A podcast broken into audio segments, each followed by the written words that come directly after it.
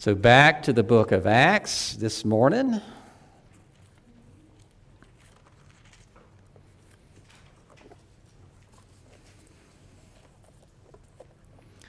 As we said last week and the week before that, it really is just, uh, in, in essence, is a continuation of the gospel. You know, the gospel is all about Jesus preparing these disciples to go forth into the world and to carry the message of the gospel Uh, to the remotest parts of the earth. And we know that the book of Acts has everything to do with that actually taking place.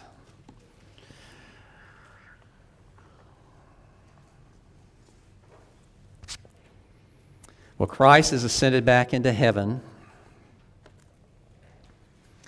Disciples uh, now return back to Jerusalem to the upper room where they've, I guess it's become kind of their security blanket in a sense. It seems to be the place they keep going back to. And we're assuming all along that it's the same upper room that they celebrated the Lord's Supper with Jesus not very many days before that.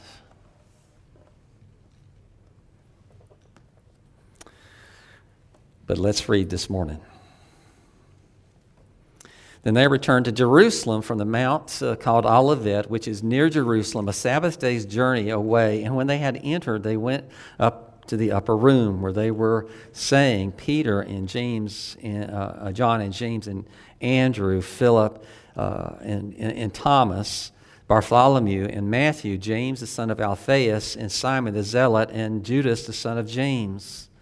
All of these with one accord were devoting themselves to prayer together with the women and Mary, the mother of Jesus, and his brothers. In those days, Peter stood up among the brothers. Uh, the company of persons was in, in about one hundred twenty people. I want you to notice that. It's not just the disciples. There's over one hundred people that are also gathered with them. And this seems to be something that's very common at this period.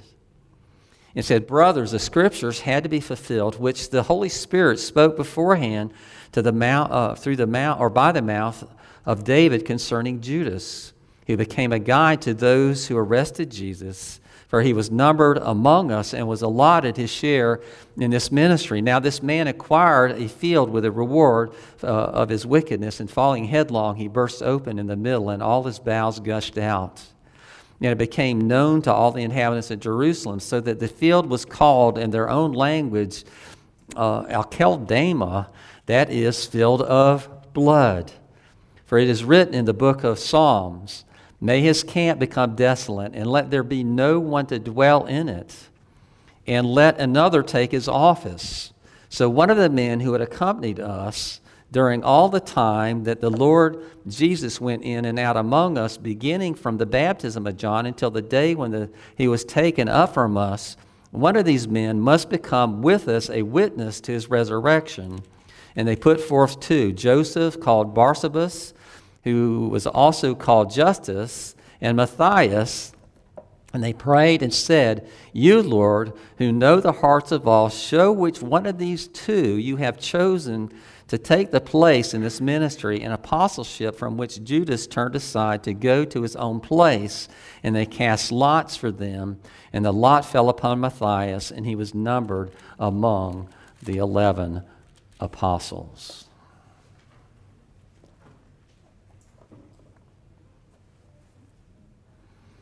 As we said before, the upper room seems to be the place that these guys continually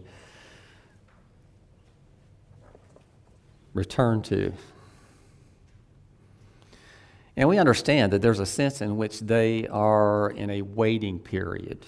They're waiting for Jesus to send forth the Holy Spirit as he promised them that he would in short time. So there's a sense in which they are waiting at this point. But I want you to notice here that they don't wait and do nothing. They're not sitting around in the upper room, you know, chit-chatting and playing checkers and, you know, doing this, that, and the other, just trying to kill the time and all of that. They, at this point, what we're told here is that what they were doing was they were devoting themselves to prayer. They didn't see this as an empty time, a time of not doing. They saw that there was that this was gave them a real opportunity to concentrate a great deal on prayer. They don't see this as idle time of doing nothing. And we understand that as you look through the Gospels, that you, you see Jesus practicing the same sort of thing. In other words, they're only doing now what Jesus has shown them to do in the past. I mean, after feeding the five thousand, we're told that Jesus went up on the mountain for what reason? But to pray. The very night before he chose the twelve disciples, we're told he went up on the mountain to pray. All night he continued in prayer.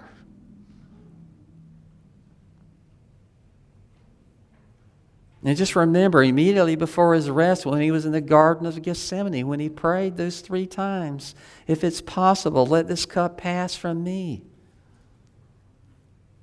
Nevertheless, not as I will, but as you will.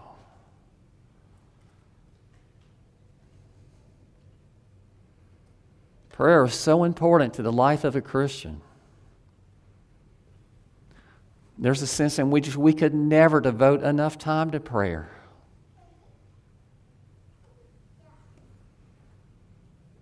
And I hope that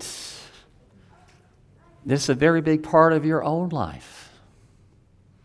Please don't be those people that go through a whole day without praying at all. It needs to be part of our D N A. For a lot of reasons. And, and, you know, very often we think of prayer as just that time that we're asking God for things, but we need to understand something, that there is a preparation that takes place during our prayer times, just as it did for Jesus, just as it's doing here for these apostles. It's a time of being prepared to do what? To go forth. To do the ministry.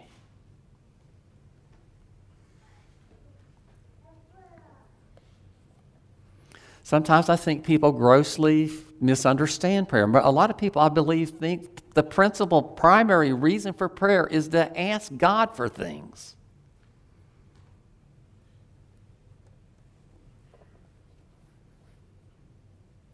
But prayer is so vital. Not only vital to you and I as individual Christians, but vital to the overall ministry of the Church of Jesus Christ in this world.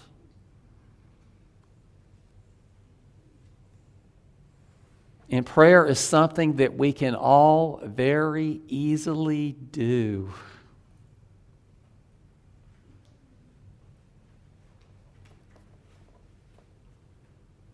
Let me just read you a few quotes by very well-known Christians of the past. Prayer should not be regarded as a duty which must be performed, but rather as a privilege to be enjoyed.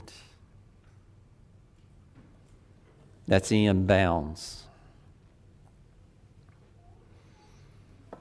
The value of persistent prayer is not that he will hear us, but the, that we will finally hear him.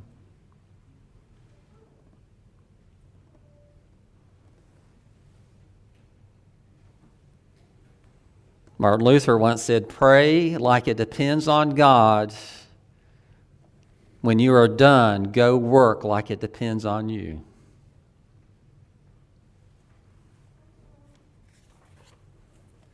He also said this,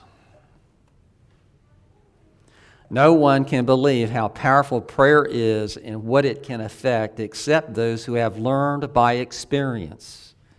Whenever I have prayed in earnest, I have been heard and have obtained more than I prayed for. God sometimes delays, but he always comes."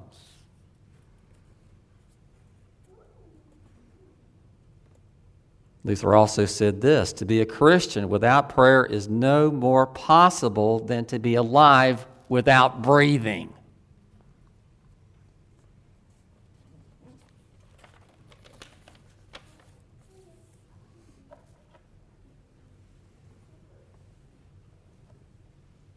Prayer is asking God to align you with His will rather than asking Him to be aligned with yours. Guess who said that? Me. See, I do think very often we misunderstand what prayer is. You know, we, we think prayer is just our time of, uh, you know, with our wish list and, and this, that, and the other, and asking, asking, asking, and asking. But there's an aspect of prayer that we're missing all over the place if that's what our perspective is. And that is this, is, is our passion, our prayer should always be underlined with the idea that the will of God would be done, not our will, not what we desire, but what He knows to be best. In every situation, in every circumstance. Ministry without prayer is doomed to fail. And lots of it.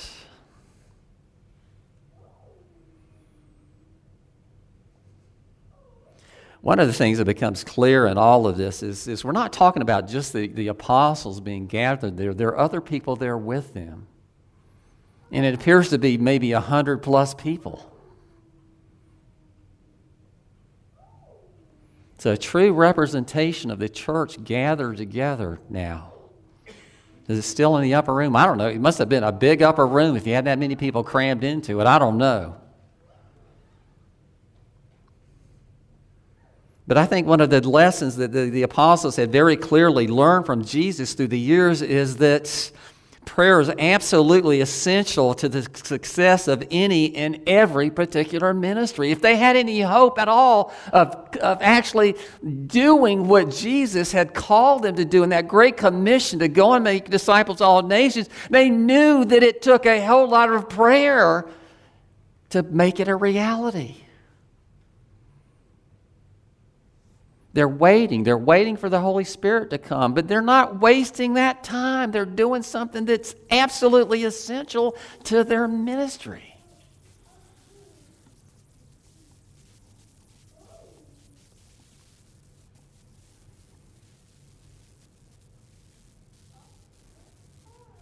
We're sitting here this morning in this sanctuary, and, and Springs Presbyterian Church has been around for twenty-seven, twenty-eight years.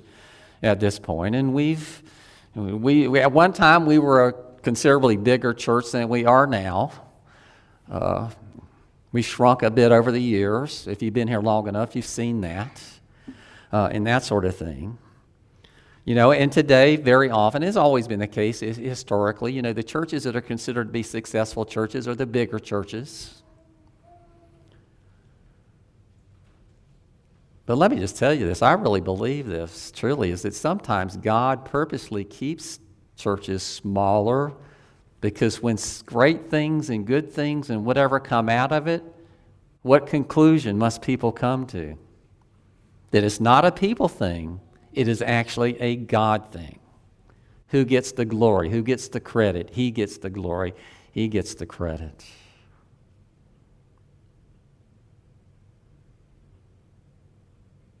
But years of prayer, literally years, people prayed for this church years before it ever became a reality. There are a few people here this morning that had something to do that. Most of us, on the other hand, did not. We benefited from their prayers. Just as we pray, there should be other people that benefit from ours.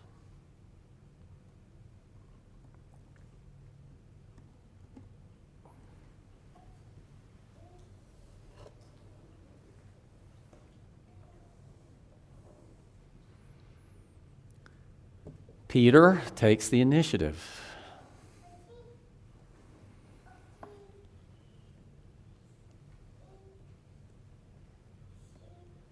He figures that they need to replace Judas. Jesus, there were twelve of us. Judas did his dirty deed and he's gone. That means there's an empty space. So we need to take the initiative to fill it back up to twelve.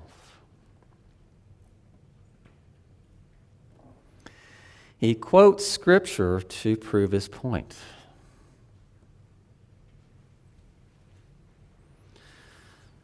From Psalm sixty-nine, verses twenty-four through twenty-eight. Pour out your anger upon them, and let your burning anger overcome them. May their camp be a desolation. Let no one dwell in their tents, for they persecuted him whom you have struck down, speaking about Jesus, and they recount the pain of those you have wounded. Add to them punishment upon punishment. May they have no acquittal from you. Let them be blotted out of the book of living. Let them not be enrolled among the righteous. You wonder how that has much to do with what's going on here.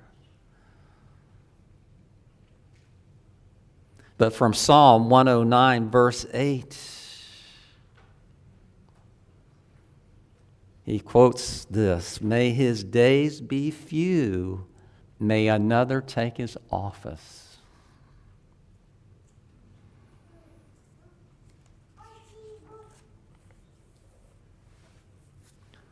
So it's not time once again to bring the eleven back up to twelve.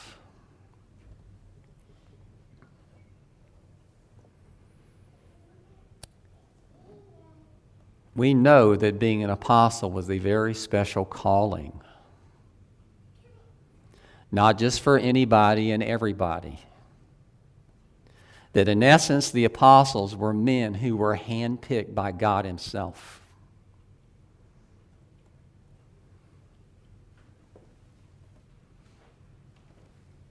He had to be a man who had experienced everything related to Jesus that the apostles had. And I, I, this is one of the things that I've kind of woken up to in more recent months, and that is this, is this entourage of Jesus and the twelve disciples going all around the land is not really an accurate picture of what took place, but there were lots of other people that were with them too. Everywhere they went.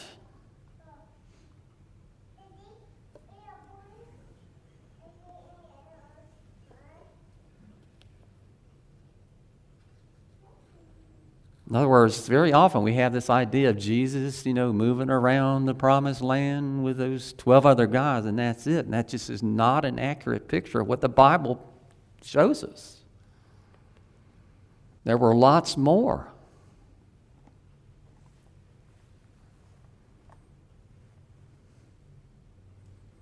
But Peter sees a necessity in filling the open slot.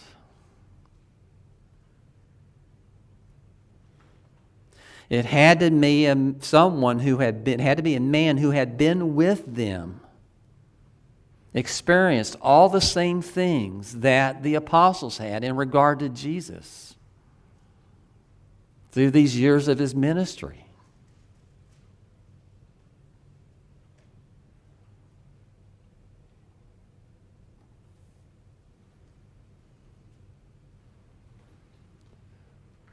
One of the big things we should get from the book of Acts is, like, like we've already said a number of times, and that is this, is the gospel is about Jesus' ministry and in, in essence laying a lot of groundwork in whatever. And in the time of the apostles, the church exploding into the Mediterranean world as these guys went out. And they preached, and they prayed, and they witnessed, and they evangelized.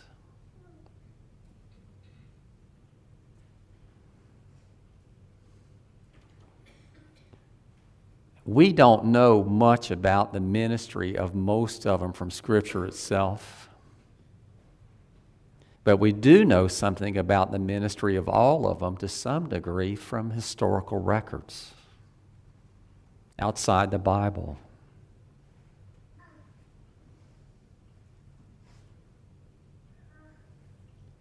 They were faithful to the man in doing exactly what Christ had called them to do. They went forth with this message, this most important message, a message they knew they could not keep to themselves.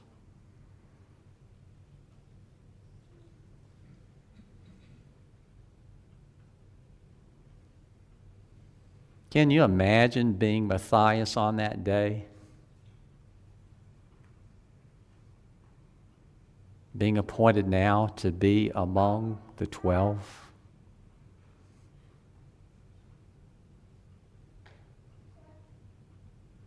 I would imagine he was a very humble sort of person. But what a privilege granted to a faithful brother in Christ by his fellow brothers in Christ and by the Holy Spirit, incidentally.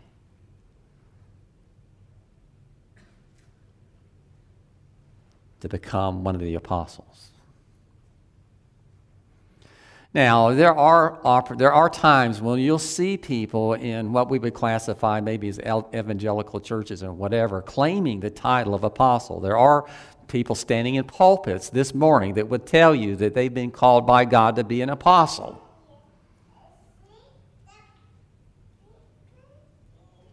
We don't believe they have the basis from Scripture of doing such a thing. Our understanding from Scripture is that the apostles were guys that were directly involved immediately in the ministry of Jesus to be the first wave going out into the world. We do not believe that anyone for almost two thousand years now, since the last of these guys died off, has ever been granted the title of apostle by Jesus Christ. You understand that all people, all Christians don't necessarily believe that, that some people believe other. For instance, have you ever heard of apostolic succession? You ever heard that theological phrase? It's Roman Catholic. There's a sense in which Roman Catholics believe that the Pope is actually an apostle.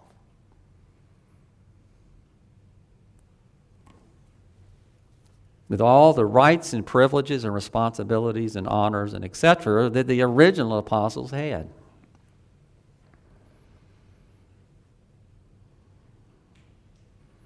You may not know much about the history of the papacy. Uh, and there, had, there have been some very wonderful Christian brothers that have served as popes. But unfortunately, history attests to the fact that many of them were terribly wicked and evil men.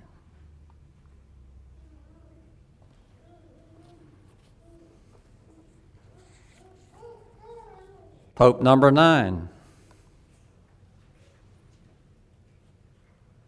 I'm not, I'm not sure what number he is, but Pope Benedict, one thousand thirty-two to one thousand forty-eight.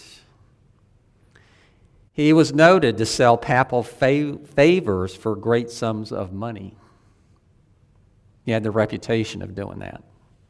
So if you wanted some special blessing, all you got to do is pay the Pope. He was also accused of adultery, homosexuality, and even bestiality. He had his superior murdered in order that he would be elected to the papacy. Uh, he also had a mistress, by the way. Pope Innocent the Third, eleven ninety-eight. He aided in the mass murders of over a million people.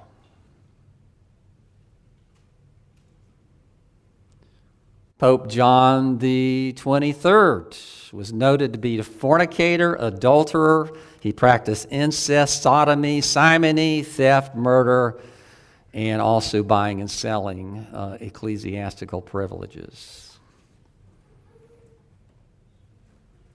And let me say this again, that some of the popes had been very godly, God-loving men and whatever, but I'm just telling you, that just is not true for all of them.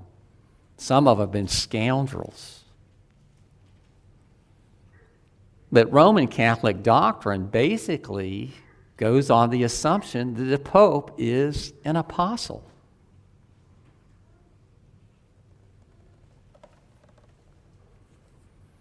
We as Protestants understand that the office ended when the last of these that we're studying here in Scripture now died off.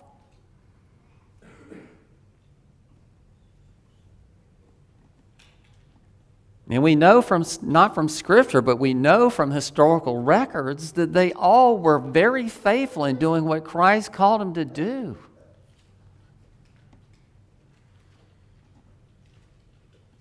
And the vast majority of them gave their life. Literally. For the ministry. Peter was crucified upside down in Rome around A D sixty-four, about the same time that Paul was beheaded. Andrew was crucified. That was Peter's brother. James, the brother of John, was beheaded by Herod. We have, that's the only one that's actually recorded in Scripture. Philip was hanged in Turkey in A D eighty. Bartholomew, also called Nathaniel, he was flayed to death with knives in India. Matthew was martyred in Ethiopia. Thomas, also called Didymus, was killed with a spear in India. James, the son of Alphaeus, crucified in Lower Egypt. Thaddeus, shot dead with arrows. Simon the Zealot, crucified. Judas Iscariot hanged himself. John, the son of Zebedee, the one who wrote the gospel we just studied, is apparently the only one that died of old age.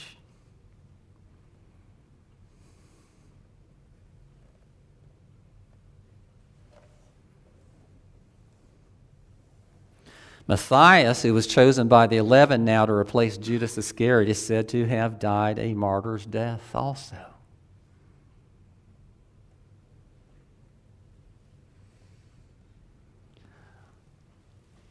Not one of them, not a single one of them, recanted of their faith before they were murdered. None of them gave up the ghost. None of them said, you know what, I just pretend, been pretending in all these years this Jesus, he's just a fellow and this, that, and the other, and this, this whole thing about the gospel is just a lie from the pit of hell and, and whatever. None of them did that. All of them went to their death simply because they were true to their calling. Simply because they were faithful in doing what Jesus had called them to do and empowered them to do. But it's not just the history of the apostles. We have the history of the church through the last two thousand years to attest to the same thing over and over and over again. We've had countless brothers and sisters that have given their life for no other reason than their, than their belief and their faith in the gospel and in Jesus Christ, the Son of God, and their Savior. There will be people in this world today, more than likely, who will die for the same reason.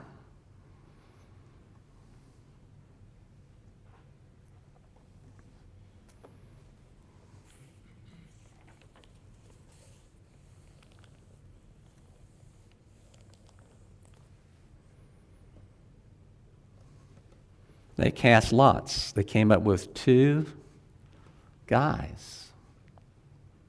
And, and they cast lots excuse me, to figure out who it would be to replace their fallen comrade.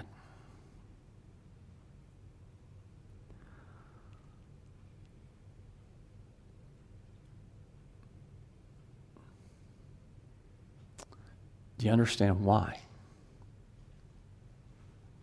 We don't exactly understand what casting lots was. You know, sometimes people liken it to throwing dice and stuff, and it's probably somewhat similar to that and, and whatever. And, you know, if you look at the Old Testament, there was something called the, the, the Urim and the Thummim that they used to determine what God's will in particular situations, uh, you know, happened to be back, way back in the Old Testament. Uh, But they, they cast lots to divide up the promised land, determine which tribe got which particular piece of property, of real estate. They also cast lots between two goats on the Day of Atonement to determine which one of them got to be sacrificed and which one got to wander off into the wilderness. They just understand why they did this. They did this because it's a way for them to determine what God's will is without any interjection on their part. So that when all is said and done, they would say this, that we did not choose Matthias. God himself is the, Jesus is the one actually who chose Matthias for this particular position.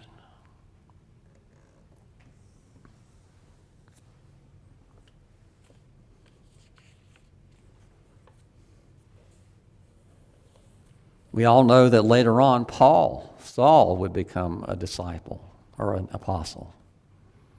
And we understand that there's a good bit of the book of Acts that is dedicated to the ministry of Paul, more than anybody else by a long shot.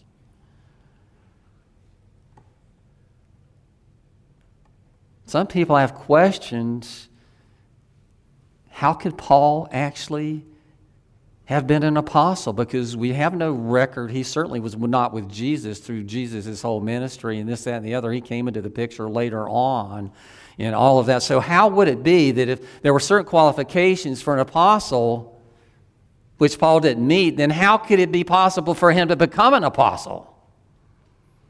Now, I know many people that would deny the apostleship of Christ. Maybe there are a few that might do that, but, but everyone accepts the, the simple truth that that God called the apostle Paul to be an apostle, right? But he was he didn't meet that criteria. He was not one of those who was with Jesus from the beginning, like, like we just see here.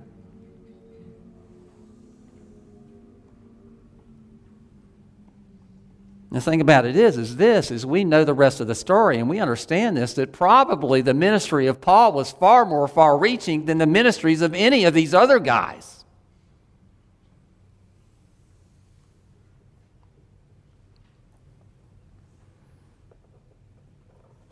The truth of the matter is this, is you and I are here this morning probably more as a benefit from the ministry of Paul than the ministry of any of the other apostles.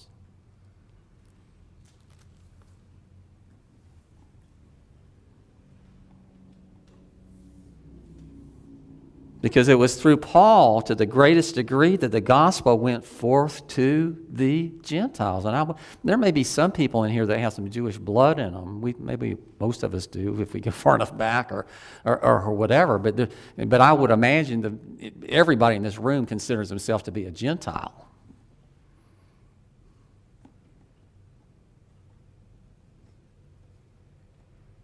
And what I would say to you is this, is that you and I have benefited a lot from the, from the ministry of the Apostle Paul. We recognize him as an apostle. We don't put him in a lesser degree. We don't say, well, you got Peter and you got John, you got the other guys, and they're the real apostles, and he's like a subclass of apostle or something like that. We don't do that. We see him maybe to even a greater degree fulfilling the responsibilities of the, of the office of apostle, if anything.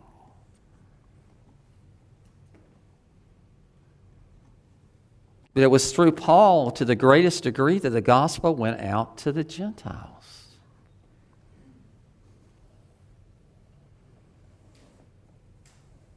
So some people think that maybe we're kind of in a dilemma here. There are certain things that apostles had to have, the requirements, and he didn't meet the requirements, so how in the world could he be an apostle?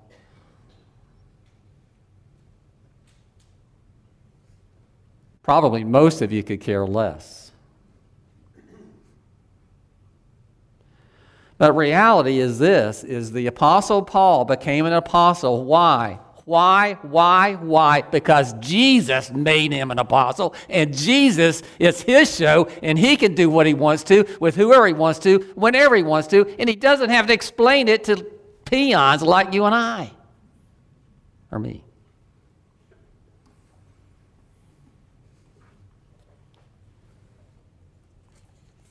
I mean, no one in this room doubts the apostleship of Paul.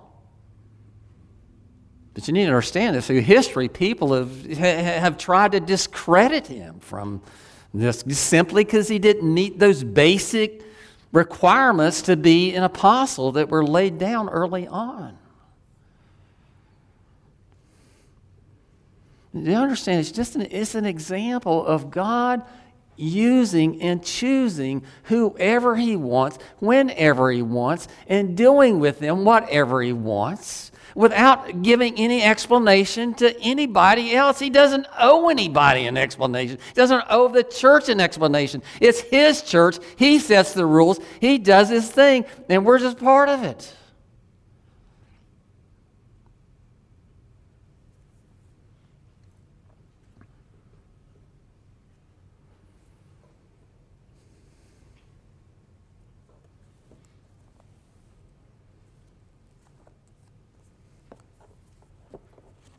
What a privilege we've been given. Really, it was really enjoyable this morning to have our meeting and elect three men to office. Men that we need in office, by the way. I'm just thankful. I am thankful. Let me tell you, in churches the size of Springs, the common thing is for those churches to struggle to have officers. That we have been so blessed over the years with men that feel called by God to do this service, who have been willing to step forward. You know, there are a lot of churches where they have term limits. You can be a deacon for two years and then you have to rotate off, or you can be an elder for four years and you have to rotate off, and this, that, and the other. We've never practiced this. Why? Because I don't see any ground for it in the Bible. We've always taken the approach here that, that when you become an officer, you will be an officer here until such time you choose not to be, or the church chooses that we don't want you to be.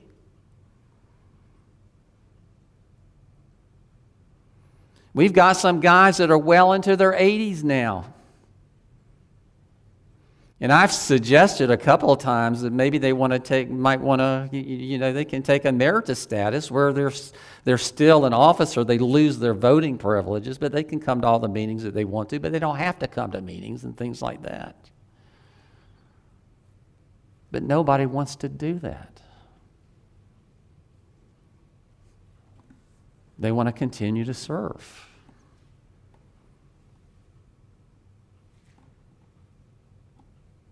And it's been a great privilege to work with these guys over the years. It's not that we always agree on everything. But I tell you this right now, every single one of them has a very great heart for God, and they also have a very great heart for you. And guess what? They have a very great heart for Lori and I too.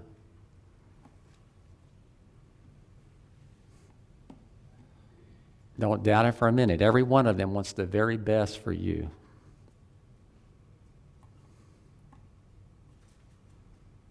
And they love you. And I would imagine if I talked to them, they would tell you one of the greatest privileges of their life is serving as an officer in this church. Because of the God that they serve, but also because of the congregation that they serve.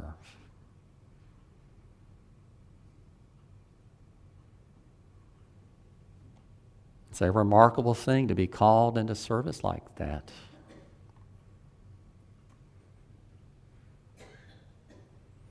You need to understand every one of them that really is worthy of it questions their own abilities.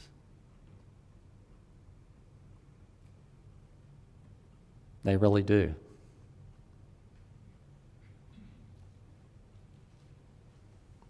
But nonetheless, you, you called them. Ultimately, because God called them.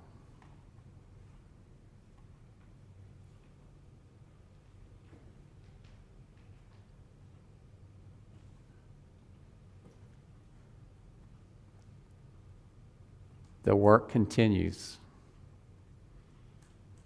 The mission goes on. Our mission is little different than that of the apostles.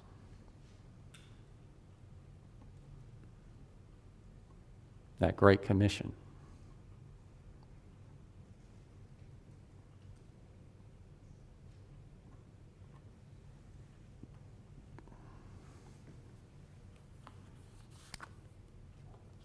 We're engaged in it as a body,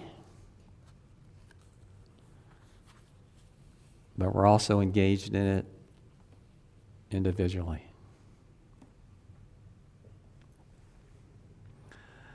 You may not realize it, but there are people watching you. Boy, that really got some people's attention. Thought somebody's about to fall asleep, and then all of a sudden the eyeballs got real big.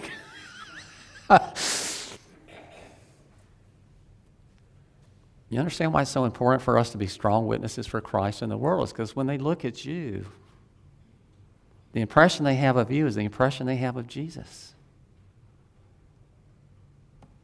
And that's a really uncomfortable place for all of us to be. I don't know about you, but it doesn't make me feel all that comfortable that people would look at me and, and have some idea that I look something like Jesus does. But just as the apostles were representatives of Christ, every one of us is a representative for Jesus. And what they see in you and what they hear coming out of your mouth and that sort of thing has everything to do with their impression of Him.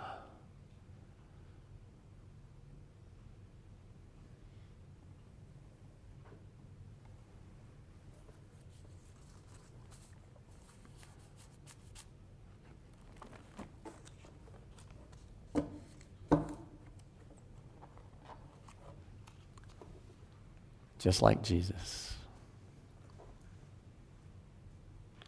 in the temple to Mary. I must be about my Father's business.